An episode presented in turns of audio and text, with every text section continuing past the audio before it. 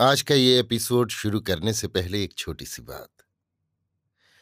क्या आप भी अपना पॉडकास्ट बनाने की सोच रहे हैं? तो एंकर ट्राई कीजिए। ये पॉडकास्ट बनाने का सबसे आसान तरीका है। नंबर एक, ये फ्री है। नंबर दो, इसमें कई सारे ऐसे टूल्स हैं जो आपको अपने फ़ोन और कंप्यूटर पर रिकॉर्ड और एडिट करने की फैसिलिटी देते हैं। नंबर तीन आप अपने पॉडकास्ट को डिस्ट्रीब्यूट भी कर सकते हैं, जिससे इसे स्पॉटिफाई और दूसरे प्लेटफॉर्म पर सुना जा सके। तो डाउनलोड कीजिए फ्री एंकर ऐप या विज़िट कीजिए एंकर डॉट एफ़ पर अपना पॉडकास्ट स्टार्ट करने के लिए। ये तो थी एक छोटी सी जानकारी, और अब शुरू करते हैं एपिसोड का सिलसिला। तो आज के एपिसोड में लीजिए सुनिए। सूर्यकांत त्रिपाठी निराला के लिखे उपन्यास प्रभावती का भाग उन्नीस, मेरी, यानी समीर गोस्वामी की आवाज़ में। बलवंत का घायल अवस्था में ले चलना असंभव था। आड़ में एक नाले के भीतर उन्हें और महाराज को छोड़कर पालकी या डोली, जो कुछ मिल जाए, लेने के लिए वीर सिंह गाँव की तरफ़ गए थे। महाराज एकांत में धार्मिक भावना से विचलित कर अपनी तरफ़ खींचने का प्रयत्न करने लगे। भाव में भरकर बोले, वो महाराज शिवस्वरूप हम ही हैं। देश निकाला दिलवाए दिए हो। बरामन का सराप आखिर पड़ा ना? बेबस बलवंत पल के मारते सुनते रहे। महाराज कहते गए, हमारे पास चार भले मानुस आते हैं, चार नंगा लुच्चो आते हैं, मगर हम किसी की बात नहीं कहते। मान लियो, आप एक ठकुराइन ले आओ तो अब हम कहते फिरें कि मनवा के महाराज ठकुराइन भगाए लाए रहे। ऐसे उस मामले को समझो। अब तो आए गया आपकी समझ में कि महाराज के कसूर ना ही रहे। बलवंत की पीड़ा बढ़ी थी, चुपचाप पड़े सुन रहे थे। इसी समय दूर गर्द उड़ती देख पड़ी। ये बलवंत के वही भगे आदमी हैं। बलवंत को बचाने और बदला लेने आ रहे हैं। महाराज ने निश्चय किया। नाला काफ़ी गहरा था। वहाँ से आदमी और घोड़े न देख पड़ते थे। पर आने वाले बगैर खोजे छोड़ न देंगे।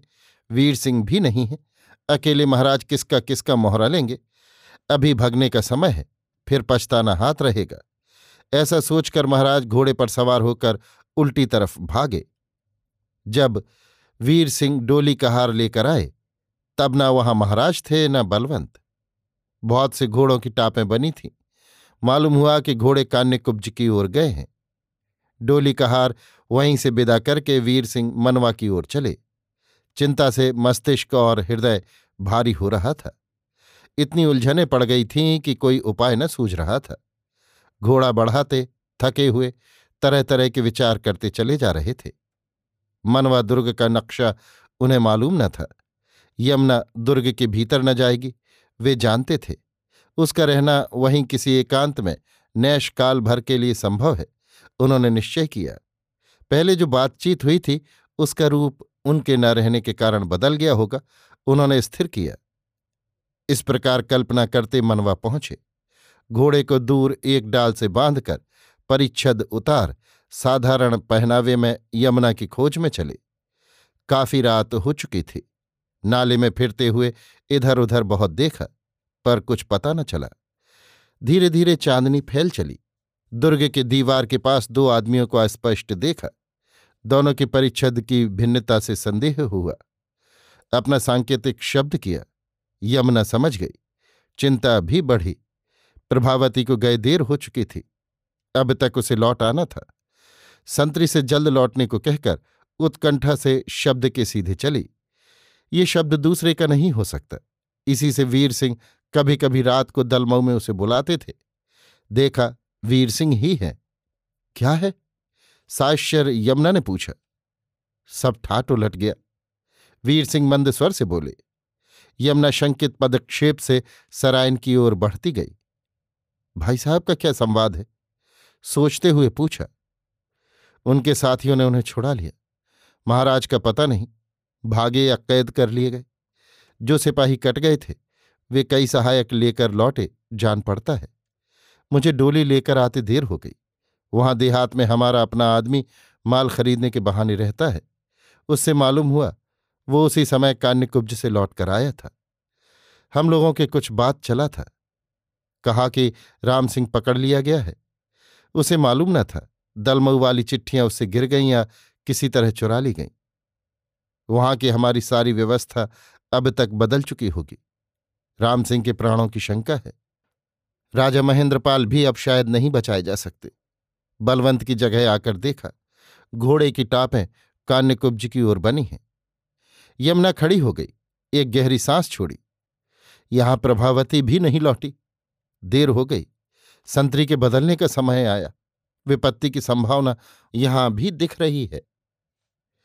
वैसी नहीं, समझदार तो है प्रभा। समझदार तो है पर अनभ्यस्त है। ऐसे कोयोग का सामना नहीं किया कभी। कुछ बात नहीं, एक अभिज्ञता होगी, ऐसा खतरा नहीं। सिपाही से मिलकर और मेल कर लो, कुछ देकर। शायद ही वो मुझसे पुरस्कार ले।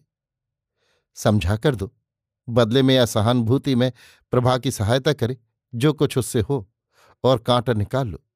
सदर से भी निकल सकती है। बहुत संभव है, आवेश में कुमार के पास रह जाए, और जिस कार्य के लिए गई है उसकी पूर्ति तो यहाँ से हो भी नहीं सकती। उतना समय ही नहीं रहा। मैं तुम्हें लेने आया हूँ। वहाँ तुम्हारे बिना न बनेगा। जल्द चलना है। अच्छा।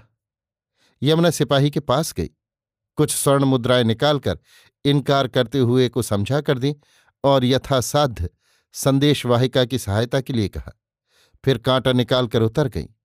पत्र पर कागज़ लेकर सांकेतिक एक चिट्ठी चांदनी में लिखी और प्रभा की उतारी जीन के सामने खोसकर वीर सिंह के साथ थके घोड़ों से भी जितना रास्ता तय हो, विचार कर, गोमती पार कर कान्यकुब्ज की ओर चली। अभी आप सुन रहे थे सूर्यकांत त्रिपाठी निराला के लिखे उपन्यास, प्रभावती का भाग उन्नीस, मेरी यानी समीर गोस्वामी की आवाज़ में।